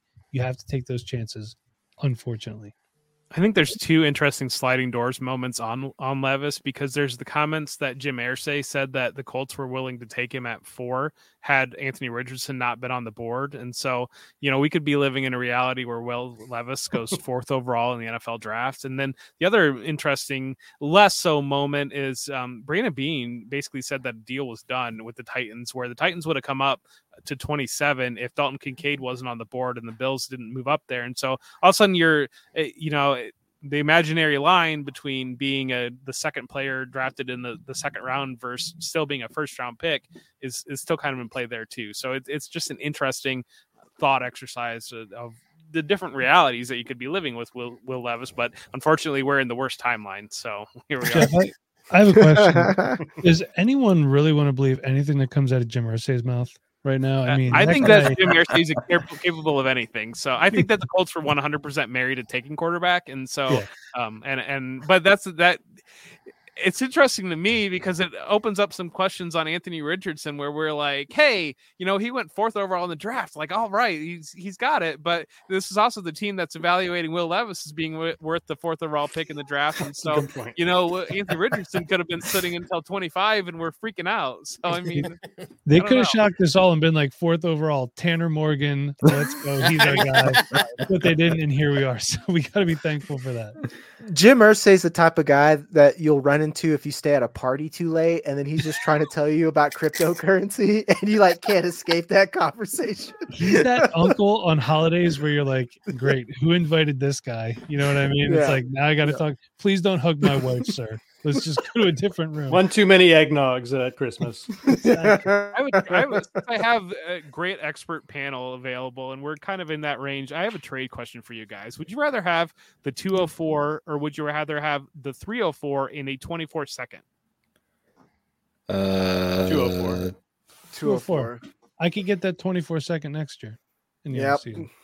Yeah, I think oh. so. Although I don't love the 204, then I'm going to have to pick here soon. But you're going to get a good player, Rocky. You got this, Rocky. We believe in you. But we're not there yet because we're at Matt at 202. Yeah, I'm going to take my. I don't know if he's my favorite, but I think he's one of the most fun players in this draft. There's two running backs here that I'm considering, but the more fun one to me is De'Von Achane from Texas A&M, Olympic level speed, 432 40, 1002 and the 100 meter, power, strength, contact balance, can't arm tackle the guy, leg drive, creates extra yardage for a small a back his size. He's not going to get 20 carries in a, in a game, uh, probably too much in the NFL, but he did average nearly that in at Texas A&M last year, including 38 carries against LSU. So I think he's a different kind of back for his size, and the the track record certainly isn't great for um, running backs his size per JJ Zachariason of all running backs since 2011 that went to the combine and were drafted and weighed under 200 pounds. Zero have had a season of at least 15 points per game across their first three seasons. The closest was Andre Ellington and Tarik Cohen. So not great company there, but I just really love the player. I love the fit. He goes to a team that's all about speed and he offers speed. And I'm just not afraid of Raheem Mostert and and Jeff Wilson really uh, from a from a production and efficiency standpoint. He may only get 10 to 15 touches a game. He may only get 12 touches a game, whatever it is. I think he's going to be efficient enough on those touches to to put up fantasy numbers for us. So De'Von Achane here. And this is, I think, the uh, including trade addicts leagues, which this scoring that we're drafting under is based on. I think this may be the latest I've seen Achane go. Is this he's mock? He's a 110 for me. I think. Yeah, I've usually seen him go in the late first. I think I saw one two oh one. This he's two oh two in this draft, so good good value there, Matt. Um, but we're now we're to Jeff at two oh three. Yeah, I'm going to stick true to my board. I'm going to go Kendre Miller here. Um, Yep. I think that he's in a situation with the Saints where that could open wide open. Uh, you know, you look at it right now and it looks crowded, but we've seen that before. Even Alvin Kamara, you know, when Alvin Kamara came in, that looked incredibly crowded when he was a rookie, and then they cut Adrian Peterson and Mike Mark Ingram kind of took a step back, and uh, Kamara immediately contributed as a rookie. Uh, we don't know what's going to happen with Kamara if a expen- suspension is going to come down. Uh, that's lingering. We might be see a Saints scene that enters a little bit of a rebuild that maybe decides to move off him, and then Jamaal Williams was very very productive last year, but I think we have a long track record of knowing what Jamaal Williams is, and if he's able to duplicate that production, I mean, hats off to him. But I think that you know, I don't think any of us were buying Jamaal Williams at this point last year, short of like a throw in or on a trade or maybe a late third or something like that. But um, the the to buy in too much long term is just not there. And so Miller, that day two draft capital, landing in a depth chart that I think could clear out for him, doesn't have the injury concerns of some of the other guys around in the same area, and a, just a safer running back pick. Love it. You get, I thought you were going to say something there, Jagger. Now, I was, but uh, I, I just like I- I'm not into Kendre Miller, and it's just it, it was a head scratcher of a pick to me because um I don't know what he does that much better than Jamaal Williams. He's not. I don't find him to be particularly that great of a receiver, and I wish he would run with his size. Um, he can lower his shoulder, but a lot of times he he plays like a smaller back all the time, and it and it, and it bugs me.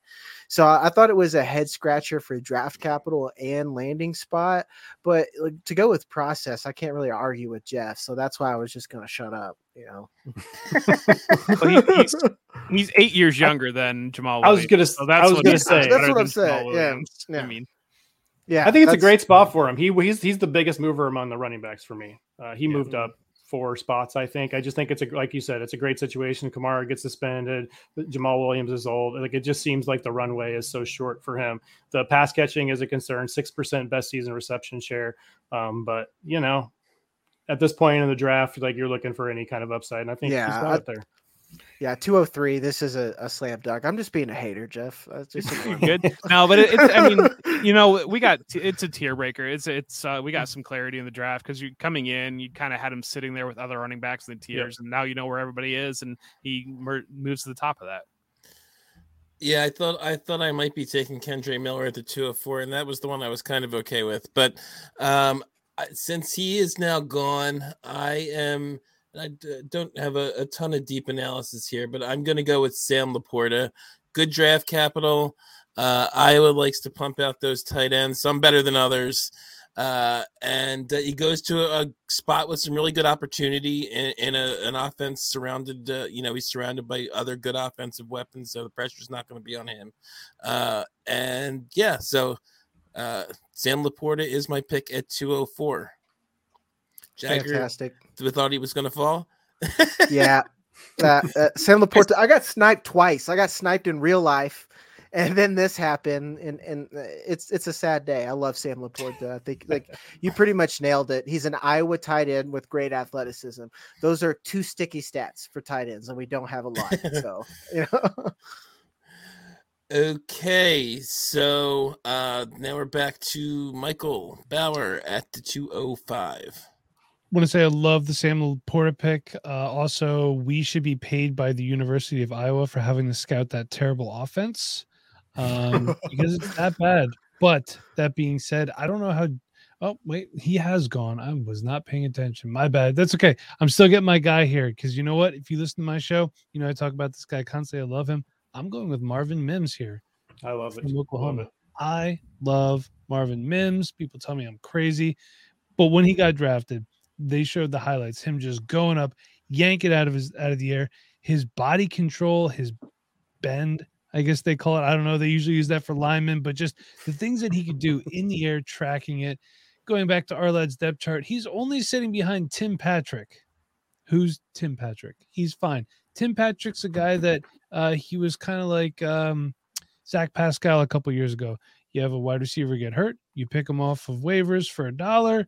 After the week, you drop him, you lather, rinse, repeat. That's what Tim Patrick is to me.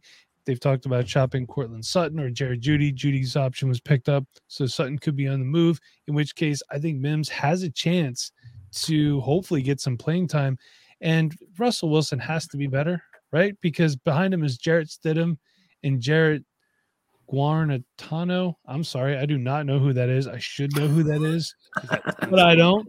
Um, Russell Wilson has to be better, which means the whole offense gets better. So sign me up for Marvin Mims. I love this dude. He's been my guy since the day I scouted him, and I scouted him pretty early in the process too. So sign me up. And now Jagger, back to you. Um, uh, I I have to pick between two people. I love Tank Bigsby, hate the situation. And I guess just just again sticking with objective process, I'm going to pick Jayden Reed here. Um, he's a receiver that I've been high on before he even got the draft capital.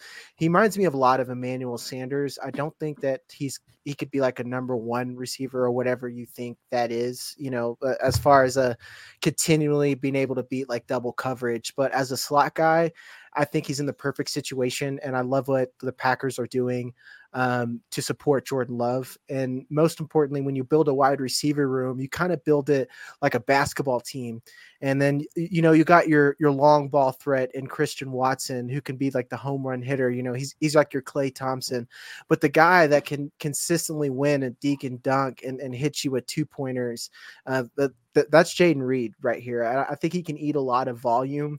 And at the end of the day, maybe not in, in real life football, but for fantasy, I think we could consider Jayden Reed better than Christian Watson in PPR formats because he's someone Ooh. that can get targets. And again, um, d- just to bring everyone back down to re- reality, um, he doesn't have a great catch radius. Um, uh, th- that that could hurt him as far as like getting touchdowns and something like that. But uh, I definitely love him um, in the situation. So this is a smash for me. And uh, okay, so Scott, we're back to you now. 207 for your last pick. Yeah, I mean, there's probably a couple better players on the board. Um, I generally like to lean running backs when I'm not taking quarterbacks. Um, in this case, at 207, it might be just a bit early, but I've seen him go in this range um, in my actual draft. So I'm going to take uh, Tyjae Spears. Um, understand the knee concern and all that. Uh, frankly, uh, I I don't really care um, about long term with running backs. I mean, I'm gonna generally grab them and uh, utilize them for the first few years. Maybe I won't get a ton out of them with Derrick Henry still there this year, um, but I, I'm I'm good with taking a shot on him here over some of these other wide receivers that you know I just I don't know what kind of production I'm gonna get from them. Okay, and I guess we'll kind of we're we're getting far into the podcast, so I'll just move right along here. Matt, you're up next. Two oh Are we going to talk about any players that we would like to take outside of this range? Because I want to take a player. I want to talk about a player that probably doesn't deserve to go here, but I kind of yes, want to take him. The, after the okay. after the two twelve, I was going to ask you all for at least one name that we hadn't heard yet. Perfect. Uh, in that case, I'll just go by my board, and I'll. I think it's time for the uh, the other quarterback here, Hendon Hooker. He's in a great spot for, with uh, uh, behind Jared Goff, who you know, if he plays well again, if Goff plays extremely well again this year, maybe we have a conversation about him getting extended in Detroit and being there more long term. But right now, it seems like it's a good spot for him to heal, to learn behind an organization that I, I like the direction, even maybe despite the questionable picks from an NFL standpoint um, in this draft class. Um, but he's got athleticism. He's smart, but he played in a gimmicky offense. So we don't really know what we have with him. Um, but at this point, I'll take the quarterback value. I want to take my pick back. we left the guy on the board, and I can't believe it. Like I'm, I'm, I'm so angry at myself. oh, did I miss somebody? I, I, know who you're. I know who you're saying, but Oh, I see. Uh, I yeah, we I know who it is. I know how. How do we do that? God, I know it's we're real professionals over here. okay, so we are back to Jeff at the 209 if I'm on the clock, uh, this is probably going to be Tank Bigsby just because the way that my rosters are structured. I'm just going to throw darts mm. at running backs. Um, but mm. I, am going to deal with Rashee Rice, and I know that I know the other guy that you guys are probably talking about, and I understand where you're going there. But um, I, Rashee Rice had a disastrous Senior Bowl, but other than that, he was he had a great combine, and he lands Patrick Mahomes in Kansas City, and I think that you know there's a heavy fade going on because we all got burnt last year with Skyy Moore, and then of course Clyde Edwards-Helaire. But I mean, you're talking about the late second round. You're buying. I think there's worth taking upside shots. You hit an upside shot on Patrick Mahomes, wide receiver, that could potentially be his wide receiver one moving forward. I, I mean, that's a what a, a, top 12 dynasty wide receiver moving forward if, if that pick hits because of the offensive environment where he's sitting. And and so I think that while I understand some other place places to go here and maybe some safer picks, it's just that upside bet that um, again I, I don't think other guys have that ceiling in this area. I love it. He's got size. He's got athleticism. Yeah, he's, he's got, got, Patrick Mahomes. He's got every. He's got everything you want. Everything you want. Yeah. Yeah. Mm-hmm. Okay, so that's back to me at the 210. And I am again just late second. I'm just going to go on draft capital and take Jonathan Mingo. Um, it's, it's, you know, he's potentially the uh, top receiver there. I I don't like I don't love anybody at this range at this point. There's some guys I might be interested in that aren't really going this high, but uh, Bigsby would be one I would consider too. Uh, I do think he could get a little more work there than we think. Um, but I'm just going to take the shot on Jonathan Mingo here and uh, move on. We'll move on to the two. Well, I know Jagger was shocked when I said that. You, you you hate Jonathan Mingo that much? I don't like him either. I think he's a trap. Um, I don't like him, and I'm not gonna. I'm not gonna say anything. There's one more pick. Let's just keep plugging along. yeah, I, I, I don't know. As somebody that isn't like I've done a fair amount of rookie drafts before the draft, and I got Jonathan Mingo in either undrafted or the fourth round in almost every single one of them. So like I have my exposure to Jonathan Mingo. I just can't imagine touching him in the second round. Okay, so horrible pick by me. Two eleven. Michael Bower. No, it was a great pick, Rock. Yeah, I love it. There. But, late. Um, you you can't argue with draft capital that's late. Yeah. But, yeah. That's basically what it was for me. and that's what I'm going to do. Again, I'm going to go back to the tight end well, 1.75 tight end premium. I know I'm saying his name wrong, but if you lived in Pennsylvania, you would say it like Luke Schoonmaker of the Dallas Cowboys, tight end from Michigan. Also, who keeps putting go blue? Go blue. Is that Sidlow? Man. So this goes against the every fabric of my being. He's a Michigan product playing for the Dallas Cowboys. It just feels so dirty. I'm a Penn State fan and an Eagles fan, but draft capital doesn't lie. For once, the Dallas Cowboys did the right thing. They didn't really reach on somebody. Admittedly, we hadn't scouted him, and then he got drafted, and we're like, "Well, I guess we have to look at this guy now." And we turn on the tape, and we're like, "Okay, yeah, I understand why the Cowboys drafted him." There were times where he was just absolutely wide open in the middle of the field. And, you know, unlike other guys, the quarterback threw him the ball and he caught it. you know, we've seen times where guys are wide open and they just overthink it. Schumacher's physical. I love him at the catch point. Good hands. Pretty good after the catch, too. Doesn't look like he'd be good after the catch, but he is. It's so weird. 211, yeah. I love the value, and hopefully Jagger still gets his guy here because he's smiling. Are you are you happy? I'm ecstatic. I'm ecstatic. I what I did, guys, is I pulled a Detroit. I picked the wrong pick first, and then I fixed it later in the draft. Um, it, it's a steal, You're guys. Welcome. It's Josh Downs. It's Josh Downs at the two twelve. I, I don't know how I let him fall here. I I don't care about the round three draft capital. It's day two, and I think he immediately slides in to like a DeVonta Smith type role into this offense with, you know, like you, you got Alex Alec Pierce playing um like the Quintet not Quintez Cephus, what's his name? Um um Quez Watkins, you know, uh, over the top of the defense, and then maybe we see Michael Pittman play a very, very, very, very poor imitation of AJ Brown in comparison. But uh, him being with Reggie Wayne and and getting drafted into an offense that, or uh, overall, just a team that is a lot better. I think he could. I'm not going to say a, like a wide receiver one, but he, he could give you what consistent wide receiver two numbers just from the PPR value. Um, he plays bigger than his size. I, I, I don't think he consistently win outside, especially you know you can't expect him to be an X because he can't really beat the press. But if you put him in like a flanker role, the Z, or move him inside in, um, in the formation in the slot, I think he can consistently eat targets. And again, he's not going to be asked to be the wide receiver one right away because Michael Pittman is there, regardless of what you think about him. So this is a slam dunk pick. I'm excited. I think I won the draft. So I, I, I, want to throw out some concerns with him and not the player himself, but just the landing spot because Ty, Indianapolis has this rushing quarterback. They have uh, Jonathan Taylor. They have two massive tight ends and Mo Alie-Cox and Jelani Woods.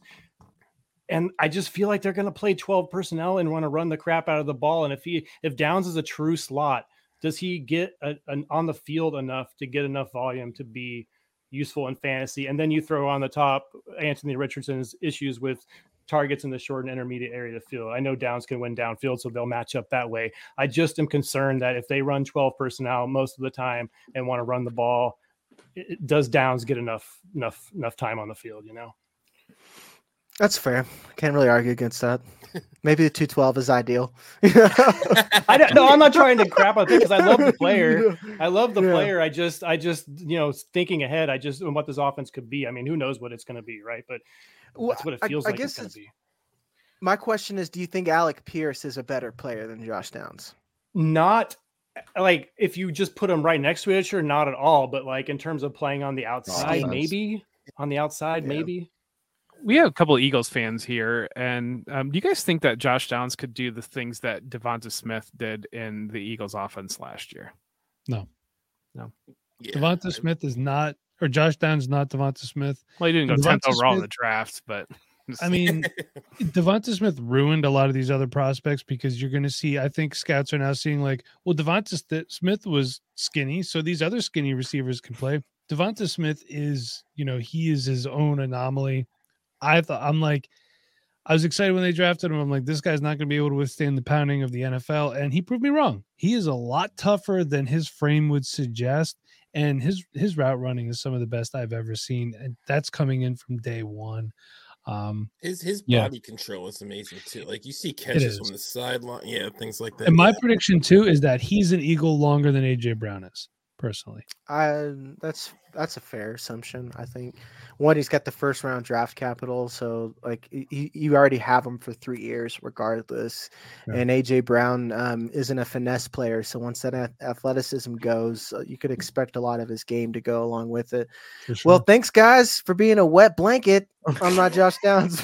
Listen, if I got Josh Downs at the 212 and one of my, oh, yeah, I'd be thrilled about that. To be honest with Agreed. you, agreed. Absolutely, yeah. absolutely. Yeah, yeah.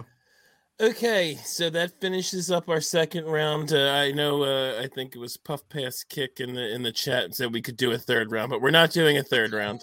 Uh, we're we're very well, well into this, as we usually are on Junkies. We're very far into this podcast. Um, but I'll recap the second round, uh, like I did with the first, and then I did want to ask each of you if you could just uh, briefly give a give a guy we did not draft here. You want to, you know, that you're looking at in the third or fourth rounds here. Uh, but for the second round, we had two, 201 Will Levis, Achane at 202, Kendre Miller 203, Sam LaPorta at tight end at 204, Marvin Mims 205 at six, Jayden Reed uh, at seven, Tyjae Spears 208, Hendon Hooker, Rashee Rice at the 209, Jonathan Mingo at the 210, Luke I don't even know how to say his last name at the 211. Schumacher. And, and uh, Josh Downs at the 212. So uh, I'll start uh, right below me, Jeff, with you. Uh, g- give us a guy here, you know, somebody you're looking to target in the third or fourth round. Um, so we talked about a little bit when I made the Kendre Miller pick about differentiate differentiation in that running back tier, who landed where, and separation. Um, is Iggy a, uh, a Abanikanda like kind of landed at that back end of that, and I think that hmm. talent wise, he's still probably pretty close to being in that tier. Landed with the Jets, and I think that people see that and they think, well, Breece Hall's there, he's stuck there. But um, you know, there's a rumor that came out today that the Jets were looking at taking Jamal or Jahmyr Gibbs, and so there's some questions about what they want to do with that backfield if they want to rotate some bodies there. And so him landing there and the questions about Brees Hall's recovery, I mean, that could be a week one starter in that backfield very, very easily. And so that's a guy that he's really slipping later in drafts because uh, you know, landing in the fifth round, being potentially buried, that uh, I think it's worth the dart throw. Okay, Mike, anybody you want to throw out there? Well, like I always tell people, if you're drafting starters in the third round, like I need a guy to start right now. You got to reevaluate how you build your rosters. But if I have a late third round pick, I don't mind throwing it on Zach Evans. I'm not a big Zach Evans fan, but I feel that that is the one landing spot that could actually Yeah. make him fantasy relevant. Totally. Mm-hmm. Where else he could have went, and again in the late third round, why not? And if he does anything and you still don't like him, and somebody else really wants him, flip him for something else you like or better draft capital. As much as I hate saying draft Zach Evans, you know, if it's late third round, that's fine. They hate Cam Akers, and Kyren Williams is not going to be a lead back if something does No. happen to Akers. Yeah, Like, I've it's- never been a, clean Kyren spot. Williams guy. So, and you know, I don't understand why they hate Cam Akers. I don't know what's going on there, but we see that that coach, if you get in his doghouse, he will get you out of there as fast as possible. So, So, so man, I know you have a guy because uh, so who who is it? I do, and it's Tank Dell, and I know the size, I know it's gross, all that kind of stuff. But gosh, So first in receiving touchdowns with 17. Uh, you know, elite route runner runs every route. He runs back shoulder fades at that size. He's not going to do that in the NFL, but he just seems like he's always open at the goal line. You see him uh, get isolated, and he just beats the guy off the line. He he does a does this fake against uh, Tulsa, uh, fakes the fade, and then like just beats his man. It's just so fun. So the thing that I, I guess we don't really have time to do this, so I'll just throw out my thoughts on it. If you guys want to go longer, you can. But to me, with Tank Dell comes a conversation of how exactly size affects the wide receiver position. And for me, there are three main ways. Number one is not not necessarily in, in this order, but number one, injury concerns, size, all that kind of stuff. But Tank Dell has not missed a game, single game in college football at his size. Number two, contested catch ability against bigger defenders. But Tank was seven for 13 on contested catch opportunities compared to Quentin Johnston, who is what six, seven inches taller and 40 or 50 pounds heavier. He was just eight of 23 on contested catch situations. Uh, and then the last one is catch radius, which there's no there's no way you can fix that, right? He's just short, so he's going to have smaller arms. Um, so does he really have the ability to extend for the ball against bigger corners and things like that? So I just I don't know. There's something about Tank Dell that I love, combined with the fact that that uh, C.J. Stroud personally wanted them to draft him. I just really like the player and the spot for him, despite the size concerns. Okay, so Jagger, do you you you have a guy you want to throw out there? Roschon Johnson. You want to talk about guys who have immediate um, path to success? I think he offers something even different than Khalil Herbert has. Khalil Herbert, I think, is a much better, like stronger runner.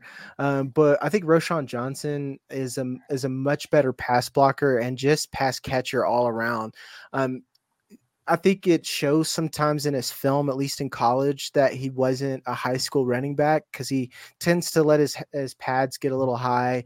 He does little things like um, he kind of lets the ball get away from him a little bit, and but that's just me being nitpicky. I, I've been targeting him everywhere in the third round, and um, if you're a Devy guy, like a, a Devy depleted rookie drafts, I'm getting him towards the end of the first round in a lot of places, and I think that's a huge value.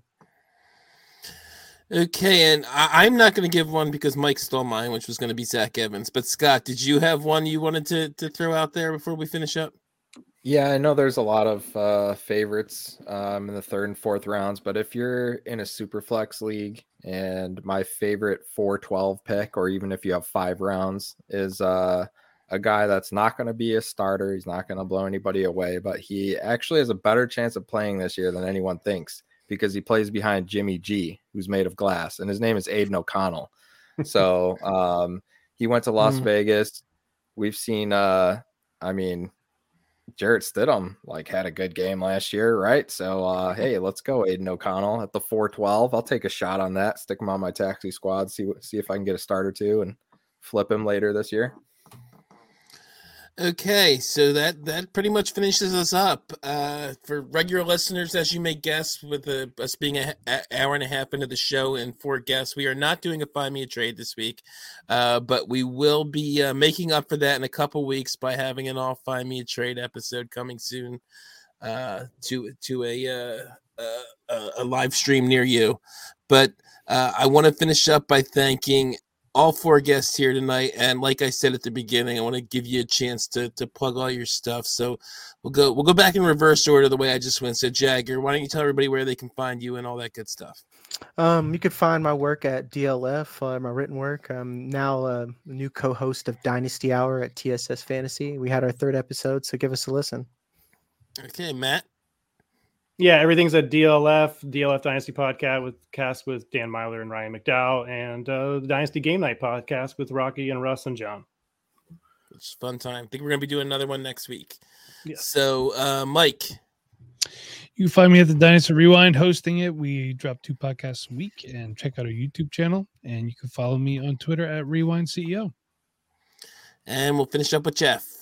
You can find me on Twitter at for whom J Bell tolls. Everything's with football guys and the football guys college football show. We have the rookie guide come out. Make sure to check that out. And then also the Devy Royale Patreon and and check that out too. Okay, so all good stuff.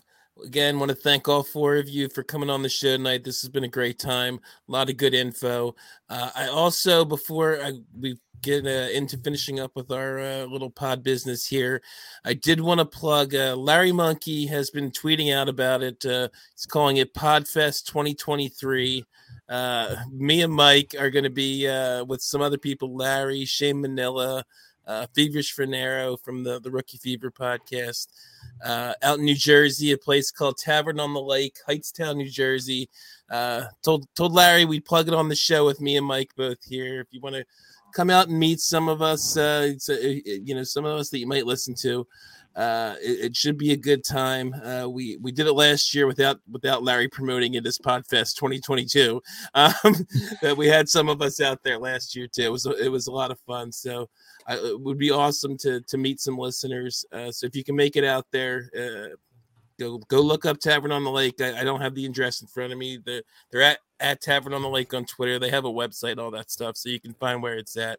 Uh, and I know Larry's been tweeting out about it multiple times. So, uh, but with that, we'll finish up the show here. Uh, I'm at I'm at Dynasty FF Addicts. Scott's at Scott underscore Sidlow. Uh, Andrew's not here, so he doesn't get his Twitter handle given out. And you can find the pod at Dynasty Junkies. Uh, follow the DAP Network at DAP underscore network. And we're also on YouTube under the DAP Network, uh, live streaming every week. Uh, so, Scott, why don't you take us out here? Thanks to all the homies in the chat. Had some celebrities in there tonight. So, I uh, appreciate you guys for coming out. Uh, get your FMAT submissions in for FMAT Palooza. And uh, with that, uh, for Matt Price, Michael Bower, Jeffrey Fisher Bell, uh, Jagger May, mm. Rocky Petrella, I'm Scott Sidlow. Love you, Shane Manila. Junkies out.